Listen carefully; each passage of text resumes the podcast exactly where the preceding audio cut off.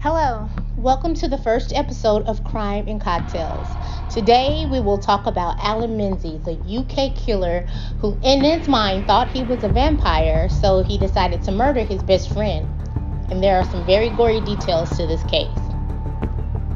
This wouldn't be a true episode of Crime and Cocktails if we did not have a cocktail. So, the cocktail we will be drinking while discussing this case is the Vampire's Kiss cocktail. If you would like to join in drinking the Vampire's Kiss cocktail, the ingredients include 2 ounces of raspberry vodka, 2 ounces of Chambord raspberry liquor, and 3 ounces of cranberry juice. Now, Allan didn't get this way just by thinking, I want to be a vampire, nor did he get this way by just reading vampire books.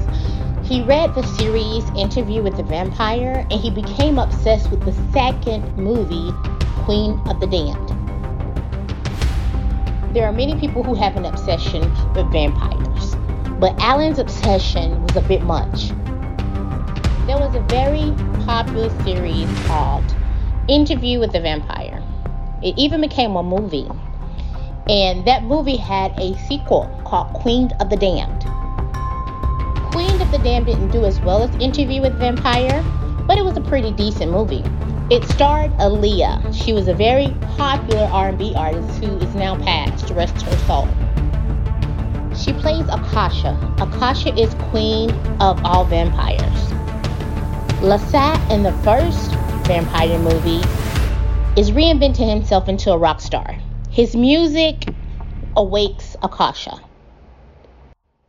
Akasha is one of the most powerful vampires in all vampire movies ever made. She controls vampires and humans with her mind, so she's very hard to defeat. This vampire movie may not be everyone's cup of tea, but I do recommend watching it as it is a big part of pop culture. This vampire movie may not be everyone's cup of tea, but I do recommend watching it as it is a big part of pop culture. Now, Allan became extremely obsessed with this movie. Allan watched it over a hundred times, and his best friend Thomas had to endure watching it with him most of the time. He invited Thomas over one day to watch the movie, and Thomas made a few critiques about Aaliyah's acting and about how bad the movie was. Allan became extremely mad. But to understand why Allan became so angry, you have to look back at his childhood. Allan was bullied a lot through school. He was bullied so much so he brought a knife to school and stabbed his bully. This made him feel heroic.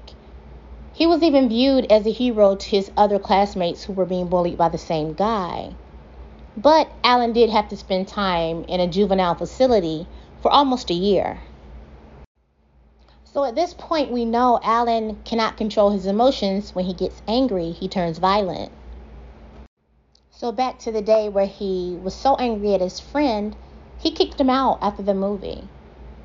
He was so upset that Thomas, his best friend, was critiquing Queen of the Damned so much in Aaliyah's acting. He really was bothered by his best friend saying this movie was horrible.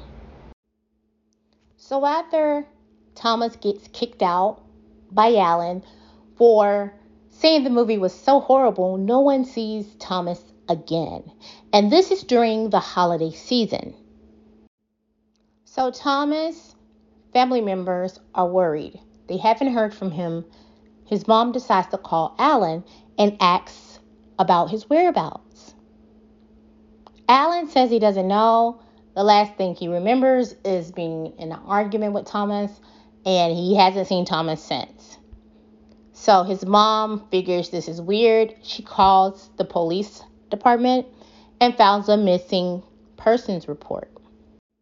She tells authorities Allan is the last person that was with Thomas. So authorities do go to Allan and interview him. And he tells them the same thing. They had no reason to suspect him because he did not seem nervous, he didn't seem suspicious. So they go about their search. One person that is suspicious of Allan is his dad. only because when he goes to Allan's room, he sees a blood stain on the floor.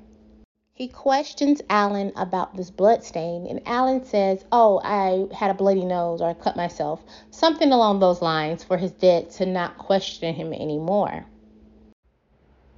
Allan takes a trip to the local hardware store to pick up some supplies to clean the stain in his carpet. You would think this next turn of events is something out of a movie because it's just something that's so odd but it has to be fate. Allan sees Thomas's mom at the store. So when he sees Thomas's mom at the store, he asks her, does she know any chemicals or cleaning supplies that would help remove this blood stain he has in his carpet? His mom finds this very odd. Seeing that this is the last person that saw her son, and now he's asking her about removing blood stains from carpet, she tells this to the authorities. The authorities revisit Allan. They question him again, and they're not satisfied with his answers, so they search around the property. That search leads them to items that lead them to a shallow grave.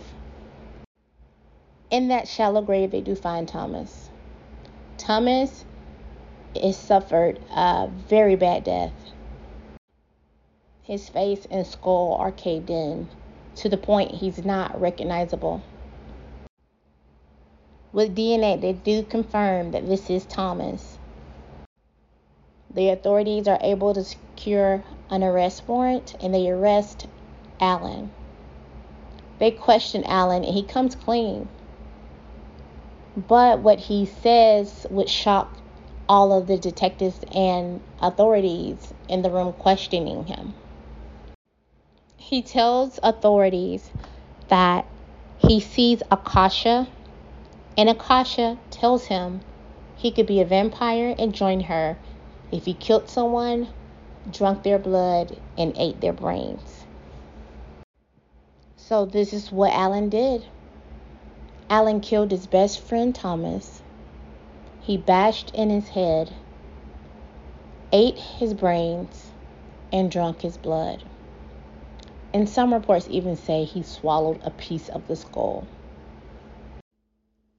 Allan was arrested and sentenced to a minimum of 18 years. But in 2004, Allan took his own life. He stabbed himself to death. Allan's last word to the court was, I would have to kill someone anyway. Because you have to kill someone to become a vampire. First of all, thank you for joining me for the first episode of Crime and Cocktails. If you did fix a cocktail, I hope you enjoyed the cocktail we had today, and I hope you enjoyed the case we discussed.